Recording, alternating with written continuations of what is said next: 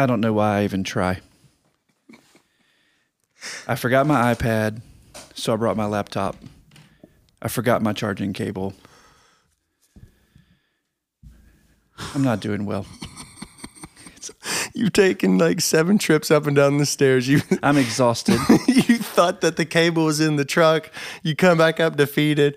You open up your iPad. I am defeated. The iPad dies. Here we are scrambling Every- around. It's ridiculous. You know what? I'm going tech free.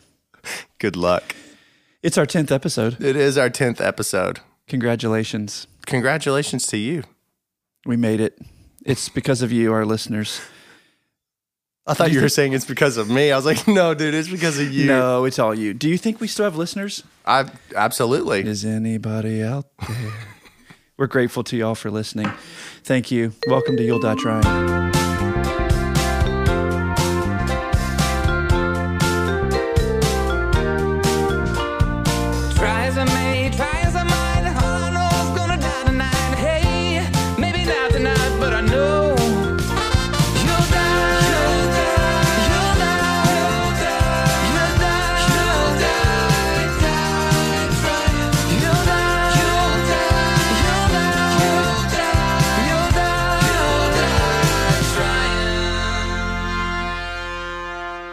It's always time for? Mm-hmm.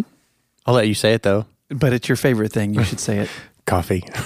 It's time for coffee. yes. Can you be overly, uh, like when you're sipping coffee, can you be like overly gross? Yeah. I think so. And it wouldn't be the fault of the coffee. No, not this coffee anyway. This coffee's delicious. John Conti Coffee has changed uh, some things around here, and I'm grateful. And you know what? I'm grateful that uh, I have the opportunity to serve it in my practice now. I know. You, he- you texted me the other day, like, I want some K cups. Can I get some K cups? And I texted Stephanie. Stephanie's like, Yeah, go get some K cups. Thanks, Stephanie. Thank you, Stephanie. Thank you for the folks and to the folks of John Conti Coffee making my life better and uh, certainly making our podcast better. And I did hear from a friend uh, who lives in the Carolinas who has uh, just ordered some John Conti on Amazon because of hearing about it on our podcast. That was really cool to see that screenshot. It's so awesome that 6,000 locations nationwide are carrying this stuff. We're carrying them, like I said, in every single lounge and every family that we serve and care for so reverently. They are receiving John Conti products. Not just us, offices, restaurants, convenience stores, and factories across the land continuously evolving, growing the amenities they serve while always paying attention to the richest of quality and the best of customer care. Visit johnconti.com. Please go to amazon.com and search John Conti to fill your belly with some delicious Conti products. There are some things happening in our our nation that are uh, generating some conversations. Definitely. And I wondered if we might want to uh, talk about that, not with specificity, but with generality, but purpose. I'm okay with that. I think it's great. I think it's great to have a conversation. Podcast without conversations. Are dead. Exactly.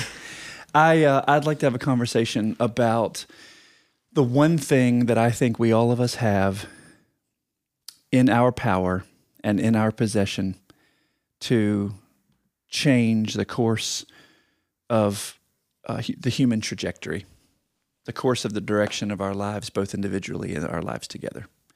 And I think it is civility. Go on.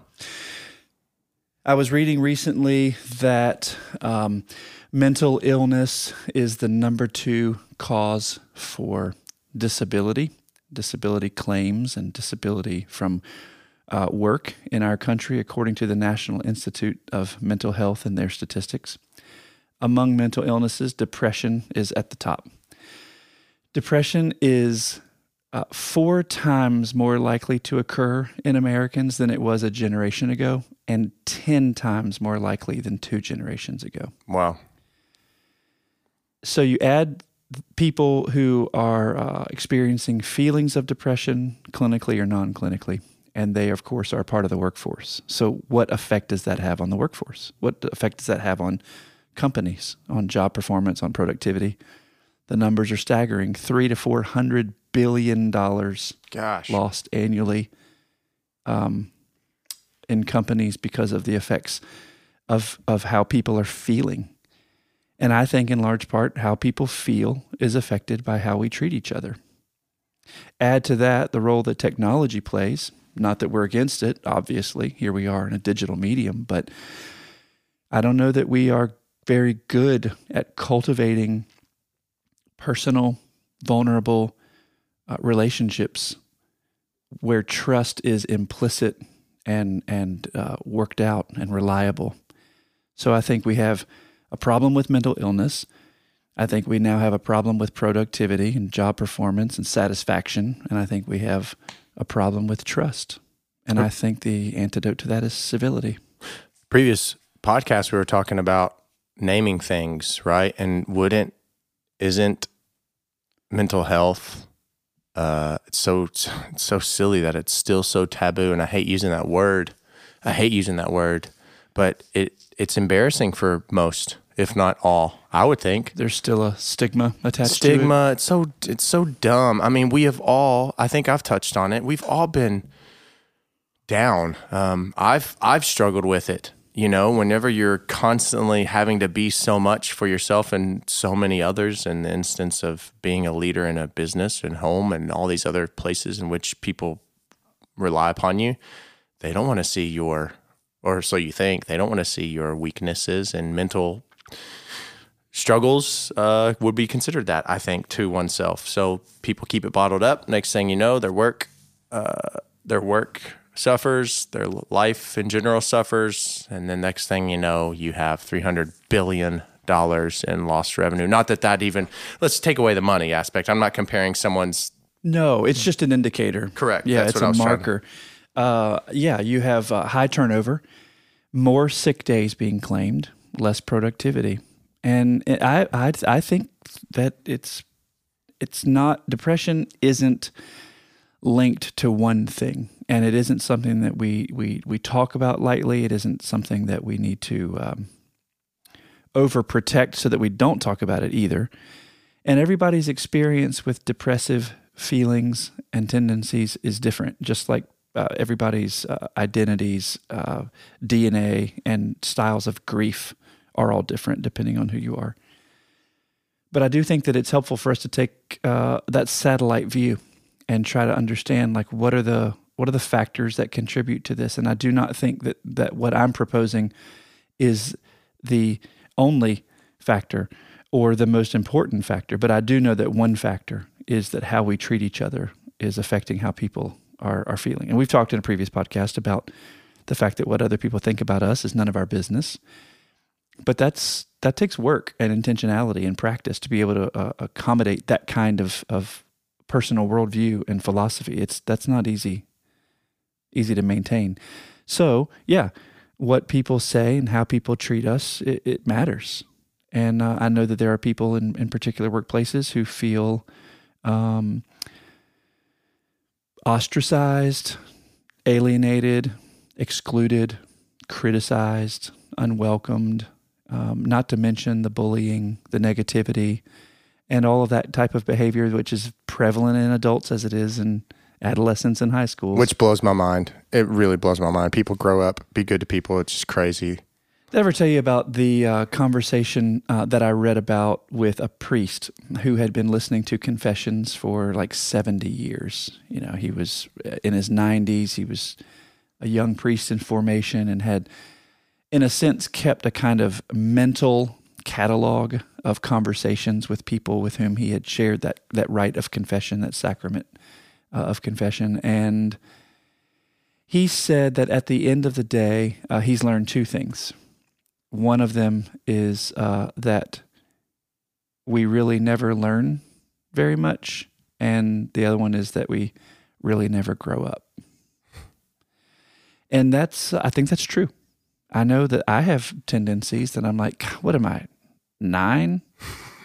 I mean, why am I worried about that? Why am I making excuses for that? Why do I feel the impulse to like, you know, tell a, a, tiny little white lie about that? Which, by the way, you know, sometimes there is a cause for a white lie. I want to, I want to put that out there again. Another little note of controversy. But uh, if if you're a, a a German civilian hiding Jews in your attic in the 1930s and 40s, and you tell the Nazis at your door that you're not doing it, you're 100% justified in lying about that. Do you agree?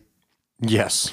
In philosophy, we call that a teleological suspension of the ethical, a purposeful uh, setting aside of this particular rubric for ethics in order to serve a higher good that demands another kind of rubric for ethics. It's not something that we would do all the time, but in a particular situation, it makes sense.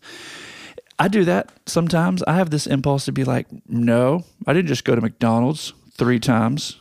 Well, I mean, you hour? playing it, not playing, you being in the role that you're in when you see clients and people, and people are like, "Oh, is you know, is Sammy a client?" You're like, "No."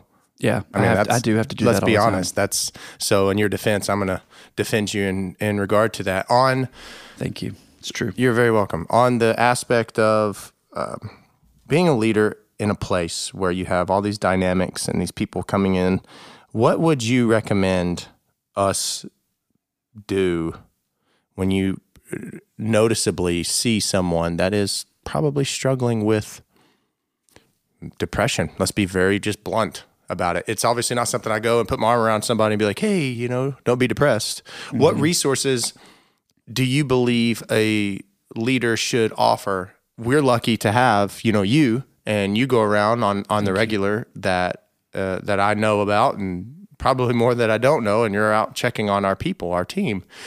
What do you recommend people who don't have necessarily the resources, the Jonathan Carrolls, or you know, what do you what do you do? Well, you know, I, and I've I've said this before. I'm sure I'll say it a hundred more times. But I, I think as a as a business leader, for instance, or even as a friend or family member, where you recognize that that somebody is is it's it's it's more than being down or having a rough day. I mean, you, you sense when someone is in a place where um, hope is uh, is just out of reach, or they're especially hard on themselves for a long period of time, or uh, you know, tremendous amount of insecurity. They don't believe in themselves. I think the most important thing that leaders and people can do, including just me and other people like me, regular everyday people, should reach out um, and listen, ask questions, uh, show empathy, really listen, affirm, validate, accept, and then offer um, whatever help you can you can think to offer at the moment. And if you're a business leader, you might want to encourage people to take uh, and make use of their uh, behavioral health uh, advantages uh, from their uh, their health insurance benefits if they have them, or to encourage them. Say, hey, you know, if if you ever feel like you need to talk to somebody, I know somebody, and that they would be great. They would love to talk to you, or encourage them to go to a, a support group of some kind. You know, and I don't think that we have to have all those resources at the ready, because I think a, um, a major part of healing is people being willing to kind of seek those things out on their own. Uh, but if you have knowledge, oh yeah, I've got a friend. He's he's a counselor. He's in your area, or he knows he's well connected. He knows about people. In, uh, you know, give him a call, or let me reach out to him for you. But I think it's important that people take responsibility, you know, for that themselves. Just don't be afraid to talk about it. I think that's the biggest thing. We're always, not always. Some people are often afraid to talk about things, even things as tragic and terrible as suicide you know, just because we talk about it, you know, we, we tend to think, gosh, I don't want to plant that seed, you know, but that's not how it works. It's actually the opposite. If we don't talk about it, someone feels especially alone, and then that can actually be the thing that plants a seed. Wow. So I think we need to talk about things, and let, I think we need to strip the taboo and the stigma ourselves, and be honest. Where you just said, "Hey, look, I struggle with it sometimes. Sometimes I've got to talk to somebody. Sometimes I've got to think about some things differently. That's my work. I know you have it too. Just know you're not alone. And just something that simple can be life changing. I think that's great for me to continually hear. I think for you listeners, it's awesome to hear too. It's not out of um, it's not out of line for you to be a human.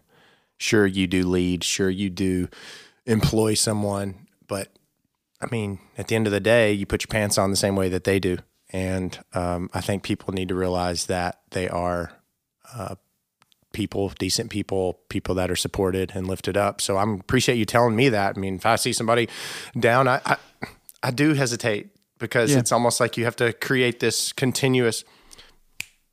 I just had an aha moment I, I don't really want to, you know, get too personal there, but I just had an aha moment. People are people, and they deserve to be treated as such.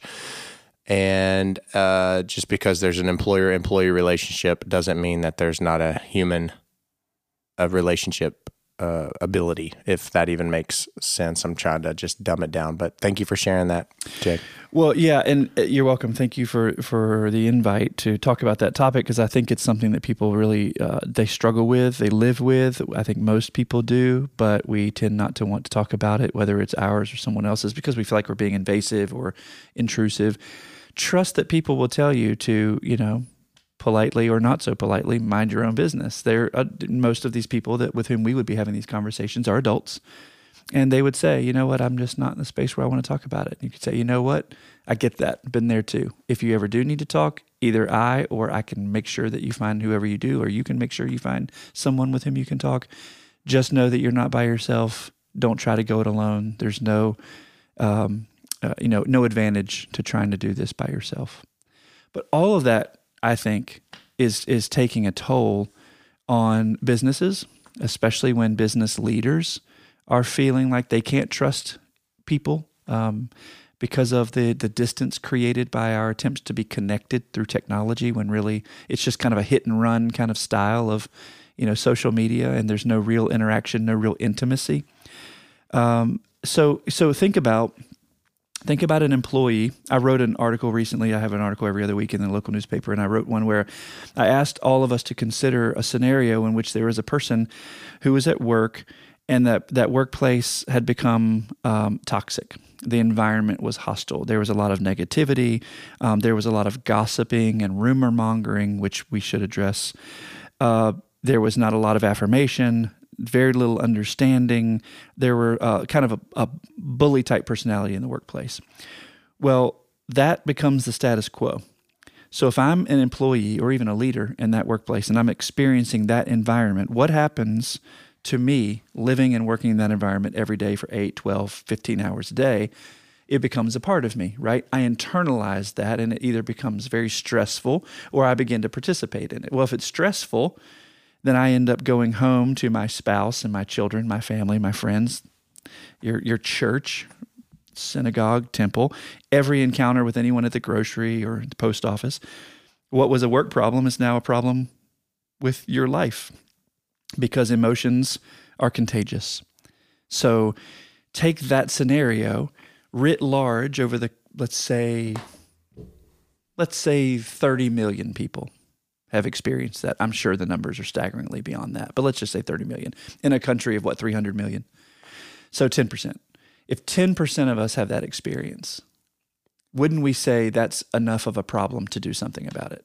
If 10% of us have the experience, then 100% of us are going to experience Yes. that experience. Yes, it's true of all of us some of the time and some of us all of the time. All the time. Yeah.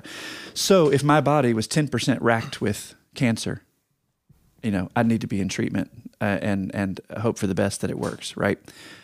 This is a, a problem, I think, in our culture, and I don't think that we're addressing it. And in fact, the people whom we have lifted up to be representative of us as leaders, not only on the political landscape, but morally, theologically, ethically, we're not getting a lot of uh, of good role modeling.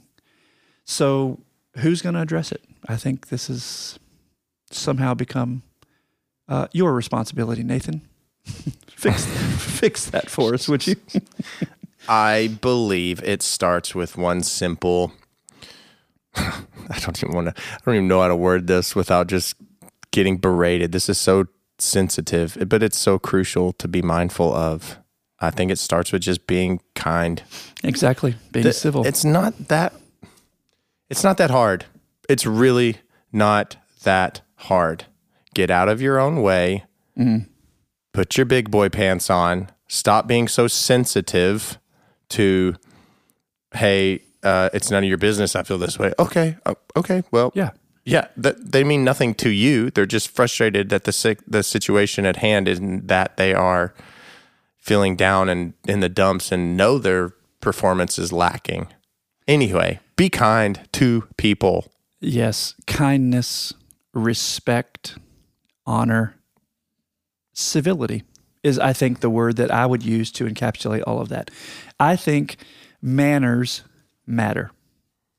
I think it matters that we continue to open the door for one another. I think it matters that matters that we step aside and let people go in front of us. I'm totally fine leaving a crowded parking lot after some sort of event in a venue that's too small with all these cars. I'm totally fine if everyone would just let someone in in front of them. If we would just work together, what are we in such a hurry? Most of us, barring medical emergencies, most of us are simply going home. We just want to be the first ones out. Why? Because we don't want to sit and wait. Why? Because we're not good at waiting. Why? Because we're entitled to thinking that we shouldn't have to wait. Why? Because we can't sit in the car with the family that we're with or friends and have conversation what are we running to? Every time I go into a large metropolitan area, people are walking so fast. Like, where are they all going? I think you just get into this habit of like, I've got to get somewhere fast. Where are you going to go? Well, I'm going to go. Uh, I'm going home. What are you going to do there? Well, I'm just Going to sit and watch Thursday night football. Right. It's that's really isn't that embarrassing people to think about rushing just to rush? Yeah. It, it's it's it's unusual. You brush your teeth to prevent cavities and to have promote health because of course plaque creates a lot of other issues, heart whatever. I'm not a doctor, although yes I am. You play one on a podcast. Correct, correct. Uh, r- you rush to rush. You don't rush for any other reason. I think manners matter, and I think rushing is impolite. And I think civility is beyond politeness, right? Because I think sometimes we have to tell the truth. We just want to be able to tell the truth as we see it in a way that can be heard, in a way that's kind. Also, I think civility means that, as you said, a perfect point that we are we're less sensitive. I think the the like most perfect way around that is to settle down on one simple rule: take nothing personally, even if it's intended to be taken personally. Don't do it. Because the minute somebody says or does something that I take personally, I've now given them power, which they may or may not have asked for or, or want. And when I do that, I've lost a sense of myself. There's the old saying that, you know, um, people can't make you feel a certain way uh, without your consent.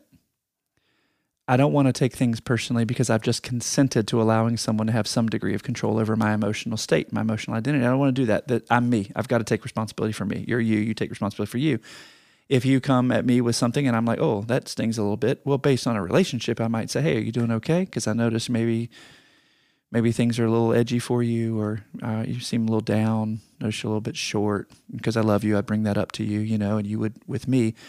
But generally speaking, um, I think we need to let go of uh, of uh, a lot more than we hold on to, and I think we need to be very intentional and discerning about what we do decide to hold on to. I think it's time for us to kind of just let people be who they are. They're not going to be perfect. I'm not going to be perfect. I don't need you to be a certain way. Let's just be together, but I'm not going to take it personally, which means I'm able to continue to extend to you courtesy and kindness and respect, even if you're coming at me with something that in another mood I might have taken as as negative. I don't have to do that, so I get to continue to extend you civility, and then you get to continue to do that to me on your on better days. And I think we spiral upwards, however slowly, in that sense. I believe that this podcast deserves a spa esque underlying soundtrack. There are a couple of uh, Sirius XM satellite radio channels that are dedicated to a spa like ambiance. Have you ever been to? Megan and I went to Colorado, Beaver Creek to be exact. And went to this incredible. I don't know how you rate star spas. Apparently, this was like a four claps or hand high five. I don't know. It was the most amazing experience. I'm not one. I don't like being rubbed on. I hate it when you touch my neck. So just a heads up, if you come up, put your arm around me. Just don't touch my neck. I don't know what that is, but we went, and the spa experience that I had was amazing. I had to whisper because I'm in the spa mindset. Shh. What would happen if we offered uh, a, a secondary podcast with a different name and identity, and it was just silence?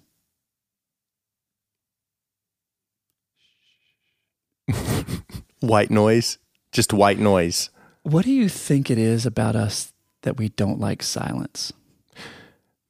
I don't know. When we go on death calls in the funeral world, of course, people pass away and the phone rings and you go. Most times it's two directors going or a director and their assistant. And it never fails that when I'm at the steering wheel, the person that's next to me, I've been intentional about not speaking and they can't go five minutes Yeah. we always end up talking, and it's fine. I like talking to everyone. It's uh, they wouldn't be employed here if I didn't enjoy you know their Sure. them as people too. But it's impossible. Why? Why are people scared of silence? Are they scared of their own? They're scared of their own thoughts, aren't they? I think we all of us are a little bit apprehensive about what we might encounter in silence. You know, there are things uh, like silent retreats for people who are going to go away for a day, a couple of days, a week, maybe even longer, and they'll literally not uh, not speak to anyone. There's the old joke about the monastery. Uh, it was a silent monastery. Maybe it was Carthusian. Have you ever seen that movie, uh, Into Great Silence? It's a movie about the Carthusian monks, which is a completely silent order. And as you can imagine, it is a silent movie. There are a couple of interviews, but basically you're just watching monks do their thing. Well, this one monk comes to lunch on the one day at the one meal time when they can actually say something and they're only allowed a couple of words. And he says something kind of really crass to another monk. And then a entire week passes and it come to that same day that same lunch period. And the other monk ha- uses his, his two words to say something back to him. And the third week at the same day at the lunchtime the abbot, the father of the monastery, comes and uses his, his three words, and he basically says, "You need to stop. Y'all need to stop fighting." I think that's hilarious. But typically, yeah, we're not comfortable with silence. I think we're afraid of what we're going to encounter if we are. In my practice, sometimes silence is is exactly what's needed. It's a therapeutic. Uh, tool. It's a, a space for people to just be able to sit and be and and not not have to speak and maybe even not have to think, which is why the, the you know meditation is so powerful too. Do you know who is uh, a wonderful, phenomenal speaker and is very engaging? Is Matthew McConaughey, who's brilliant, and one of his one of his uh, appearances, he's talking about how he would after his fame, he achieved fame. He was trying to figure out who he was again. It's really, I'm totally paraphrasing all this stuff, and he goes away uh, to some place and he's gone for 21 he does a 21 clean, day cleanse of some sort. And it was his first time doing it after he achieved fame and on his he wasn't talking to people. He was going by himself. And on the 13th day apparently he's like going nuts because he's not interacting with people. He only has his thoughts. He's realizing like all the mistakes he'd made and all the people he'd wronged. And he'd stripped himself of everything. He says he's literally naked walking through the jungle uh, even took a ring off that his dad had given him. So like this is a big deal for him. Like, and he realized and he kind of fully accepted himself on the 13th or 14th day. And his life changed because of 13 days of silence. Because he didn't know the people's language. He couldn't even understand them anyway. So it was like, why am I even going to try to interact with you? So that's why he remained silent. And in that silence, he found himself. I love that. I wonder what he found. I tell you, I do that exact same thing you just defined. I do that every day before breakfast, and um, it's it's an important it's, an important it's an important practice. In all seriousness, I do think everyone needs to find her own way of accessing the parts of herself that she doesn't uh, shine a lot of light on in regular everyday life. Uh, and I'm I'm interested in knowing how people do that. You know, across the board, uh, business leaders, especially those who function at at, uh, at CEO, COO levels, these people tend to have uh, very regimented morning and evening routines. And those routines oftentimes do not include checking email and responding to texts and social media but entail things like silence, like meditation, some form of exercise, uh, a, a, a imbibing of tea or coffee, certainly water because it's important to hydrate first thing in the morning for sure. Uh, these practices, these morning and evening routines, have a way of giving uh, shape and life. They kind of frame up their day so that when it is time to check email and respond to text and social media messages and make decisions and, and go into the workplace and, and lead, they uh, they've already given themselves the kind of time and energy and space that they need in order to uh, draw uh, the resources required for the day. It's said that uh, we have only a certain amount of energy for make, making decisions uh, from a neurochemical, um, neurological perspective. And so uh, people will oftentimes, in high level positions, want to reserve that decision making energy for later in the day. So, you know, you have Mark Zuckerberg who might wear a hoodie. You have uh, presidents who will have a blue suit or a black suit. They limit how many decisions they make early in the day so that they can reserve that decision making energy for when it really matters. I'm not going to spend 30 minutes on what I want to wear. I'm going to have that already decided and I'm going to use that energy to, to make decisions that might be more critical. It was said that I think Albert Einstein would not would have a lady help him walk to and from church because he couldn't remember how to get to and from because he said he didn't want to use his mind to remember that. He didn't want to fill his brain with that. That's intense. I don't know if that's true or not. Maybe I'm I didn't make that up. Someone told me that. I, I kind of feel like our brains are are far more um, spacious than that because I've always heard you know we only use ten percent of our brains, and I I think we tend to think of our brains like these days like computers, and we're going to run out of room, and so we have to forget things in order to keep things. But I really think that we have the capacity to remember far more than we allow ourselves. But I kind of could believe that because based upon you in a previous podcast I didn't know about you, you are terrible with directions and you have to use the Ohio River as north, like, you know, Yeah, I do. so I I guess it could be it could be possible. Do you know what my routine is in the morning? I don't mind to tell my routine because it's exactly the same. About a year ago, everyone um, in meetings with Dr. Carroll, I was. This is probably no, it's two years ago. Whenever I was first uh, purchasing funeral homes and acquiring rapidly and trying to get these these policies procedures in place and I was working nonstop and he said put your phone down in the morning. Do not touch your phone. Have meditation prayer whatever that is that you would call that for 1 hour. So I started getting up early earlier. So I get up early get up about 6:30 sometimes 7 if the kids sleep in and that, that is considered a gift.